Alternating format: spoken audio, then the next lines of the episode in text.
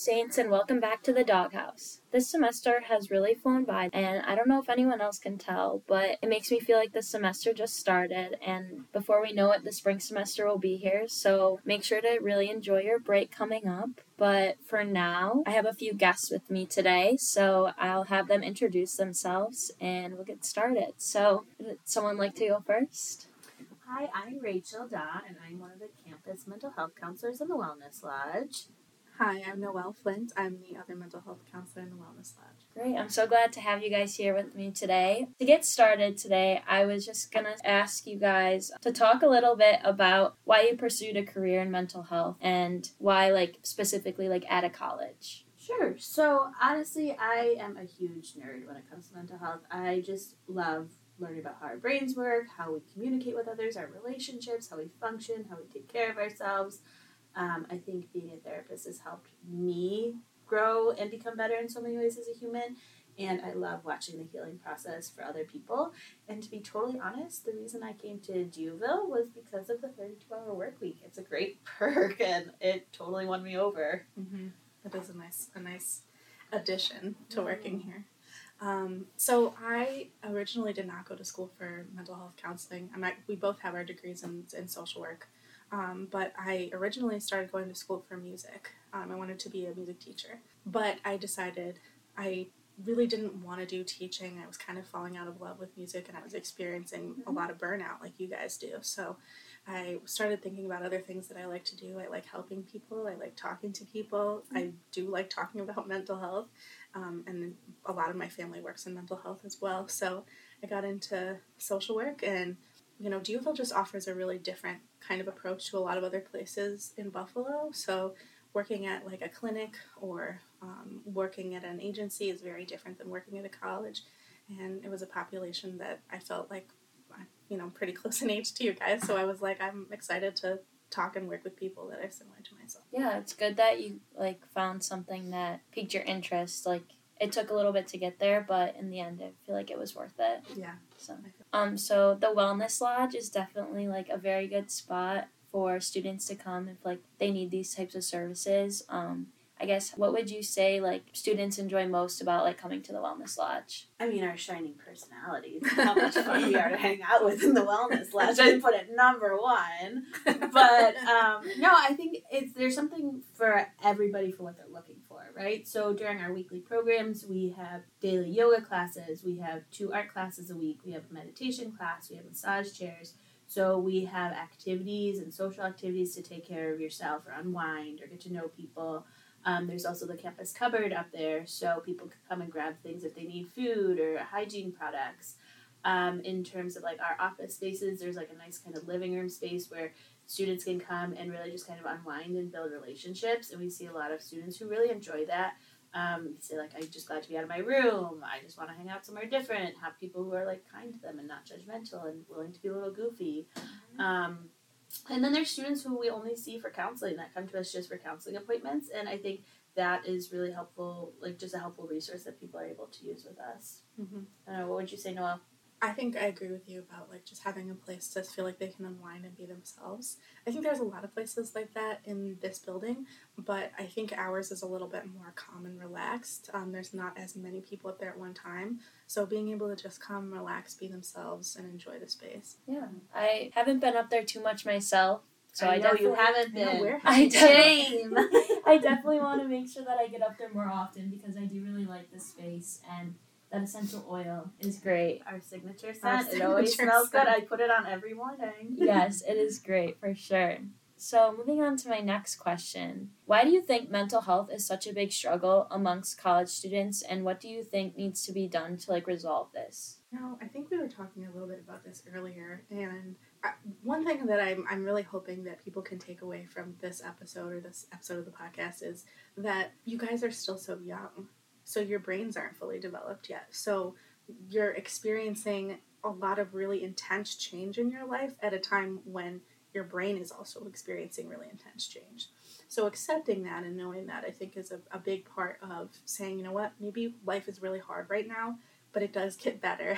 I will hit 25 or 26 and, and life will start to feel a little bit more settled. Yeah. But I also think it, it goes back to like that high stress environment because you guys are all such high achievers. You want to do well. You're going into really uh, incredible professional fields. So you're all people that are focused really a lot on doing well, achieving, and um, graduating and getting the best jobs.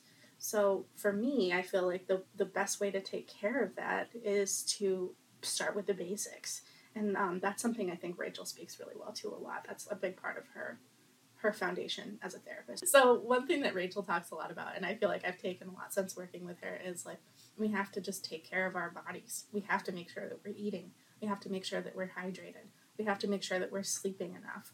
Are we like taking and uh, treating medicines that our doctors are prescribing for us? Are we taking vitamins if we need to? Um, and then, like, once those basics are looked at, then we say, okay, like, are my social needs met?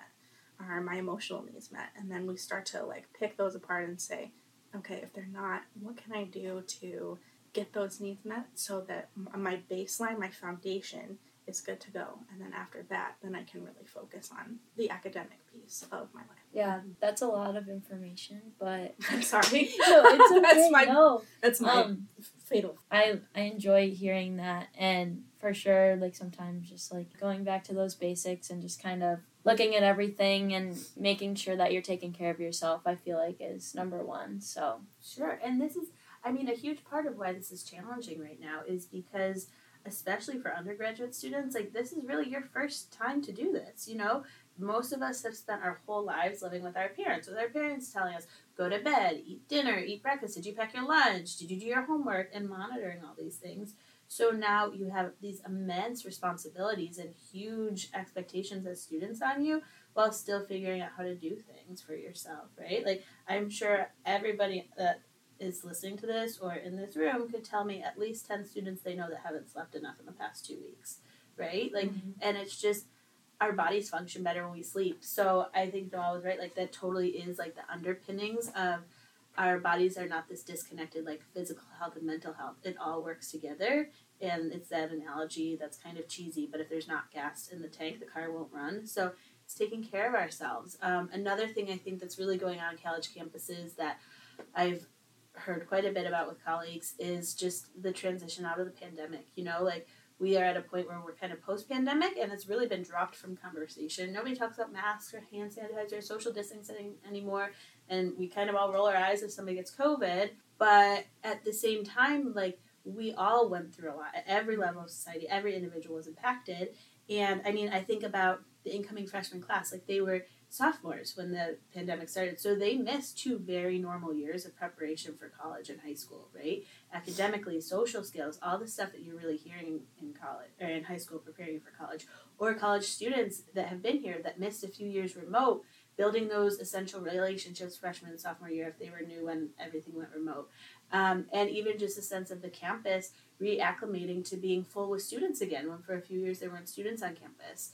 So I think there's a lot of needs that are as a result of this, but because we're all hardworking and pushers in our society, we're like, that was nothing, let's just keep going. But it takes time to adjust, and one of the adjustments that we're feeling is our mental health. so kind of like going along with that, like what would you say is the biggest misconception about mental health and mental health counseling? Oh, it's hard to pick the biggest. um, You can share a few. I think for me, one of the biggest things with mental health, and this is something that I think we each carry as a misconception for ourselves, is that if, like, when we talk about mental health, it means there's something wrong with you, right? Like, we're all able to talk about our physical health as just as part of our existence, but we haven't fully integrated the idea that our mental health is just part of us as a whole person. So it's like, oh, like I know, especially when I was younger, and I think it's still there, but the con- the conversation in society is changing. But like, oh, like there's something wrong with her mental health, or oh yeah, she has mental health needs, and like spoiler alert, like we all have mental health needs because like we all have an emotional self, a physical self, a spiritual self, um, and so that all comes into it. And so I think there's this idea like, oh, if I go to counseling, it means I'm wrong or I'm broken or things like that. And no, it means you're coming to learn how to take care of yourself. And I think for me, that's one of the biggest misconceptions about actual counseling is that in counseling, like you're going to get psychoanalyzed or someone's going to help you figure out exactly how that one thing happened in your childhood that makes you click like this now. And that can happen sometimes, of course, but a lot of it is learning how to take care of yourself. What are your needs? What are your needs to not have in your life? What is a big issue for you? What do you need to avoid? How do you balance yourself? All of these things so that you are like empowered to take care of yourself and you don't need somebody else to make you feel better or you don't go through this consistent like I feel good and then I feel really bad when something happens because I can't handle it and then I feel good and I feel really bad. So you can kind of break out of that cycle as you age and get older and learn how to do all this stuff. Mm-hmm. Yeah, I think the other misconception for me is that like like you have to have one concrete diagnosis. So people will be like, "Well, am I depressed or do I have anxiety?" Or like that. Just we'll just use that as an example. But the answer can often be maybe it's a little bit of both. My what I kind of like to push is at least at this level, maybe the diagnosis doesn't matter. Maybe what matters is the symptom. Um, so you guys are all in like, oh, not all, but a lot of people are in um, like health related majors. So it's important to know that like the definition of something being problematic is when it's interfering with your daily life. So maybe we're not treating like anxiety like, oh, this diagnosis, but it's like, hmm, I feel really overwhelmed when I'm taking a test. So we say, okay, let's talk, let's break that down a little bit more and focus on that specific symptom rather than the diagnosis as a whole. So we can take things step by step in in counseling, uh, and it doesn't have to be as overwhelming as it may seem. For me, like sometimes I get like that like test anxiety, like trying to study as much as I can, like pushing things just into my head, trying to get every single thing down when like in reality that's just like not possible. Like mm-hmm you just have to try to understand as much as you can without trying to overwhelm yourself. I think like sometimes I do that, so mm-hmm. it's good to know. And well, and I think final weeks is like fueled by anxiety. Stress, oh yeah, right. Because especially when you're dealing with like several exams in one week, there's no human that is meant to like that's not part of our human makeup to want to sit and take several exams in a week, right? So I don't think there's anybody that's like, well, I feel awesome doing this. That was a great week. And so I think anxiety and stress and wanting to perform well are the things that push you to do these like inhumane kind of activities for like a week or 2 mm-hmm. And I think short term stress like that is okay, right? I think it's how you take care of yourself during that time. Like trying to sleep when you can. If you're up all night, make sure you get a nap in. You know, maybe you can't sleep at night because you're so stressed. Try to get a nap when you can or unwind. Your brain will thank you. You'll retain more information. Mm-hmm. Make sure you get some food in. If you don't like the dining hall, keep some extra snacks in your room so you can eat more. Drinking your water, have your protein shakes, whatever it is to keep your body fueled because it makes your brain work better and it's not going to take the stress away, but it will maybe reduce the intensity a little bit. And then for me, it's really like like when people come in and they tell me they're really stressed about something or something happened, I was really stressed. I was like, okay, so how did you take care of yourself afterwards, right? Like if your friend came to you and was like, "Oh my god, this was so stressful. All this stuff happened." Would you look at them and be like, "Oh my god, you did so bad. You're such an idiot. Like you could have done so much better. Why didn't you study harder?" But and it'd be like, "No." You'd be like, "You did awesome. You did your best. That's totally enough. Like let's watch a movie and hang out." But for ourselves, you're like, "Oh my god, you're so stupid. Like how did I not know this? I should have known that. Duh." And like you talk down to yourself a lot. And so it's really like after you go through this stressful stuff, be like, maybe if you're able to, be like, wow, that was a lot of work. I'm going to give myself a nice little thank you and pick out some of my favorite things to do and unwind for a bit so that you're able to let go of that stress so it doesn't just fuel you right into a fight with your parents at Christmas. yeah. I'm for sure going to try to take some of those ideas and incorporate them into my daily activities for after my finals. So yeah, I hope that like everyone listening will also kind of take some of those into consideration. Can I say one thing? Of course, yeah, totally. When you're studying, and I was just saying this to our GA, Alana, you got to take a break sometimes. Like you have to, and I know it feels really difficult because you are very focused people here at U and you are, again, I know I've said it a million times, but you're high achievers. You want to do well, which are great qualities. At the same time, we have to be able to take breaks in order to retain the information. So it's just, it's basic science. And I won't get too deep into that here, but I will say that if you are so stressed out of your mind about studying, it doesn't matter what you're looking at because you're not going to hold that information in your brain. In order to retain that stuff and have it really sink in, you have to take a break and like scroll on TikTok for a little bit or like I really enjoy painting or coloring or something. Maybe you need to get outside and take a walk. Do what's right for you, but schedule ins and breaks for yourself so that you can retain information. Mm-hmm. And I just like a that. little wellness lodge, lodge plug. If you're looking for somewhere to color or do some watercolors or play with a little sand table, we have all of that for you. You're welcome to come take your study breaks with us. Awesome. I definitely am going to try to make it up there this week for Yes. sure, this coming week. Is there anything else you guys would like to add? We just are so appreciative to get to work with all of you, and we really enjoy, you know, seeing you all and talking to you and hearing your stories and and getting to be part of your your life here at D'Youville. And we just really hope that you'll give yourselves a little bit more kindness because in order to promote good mental health, we need to be kinder to ourselves and give ourselves some more breaks.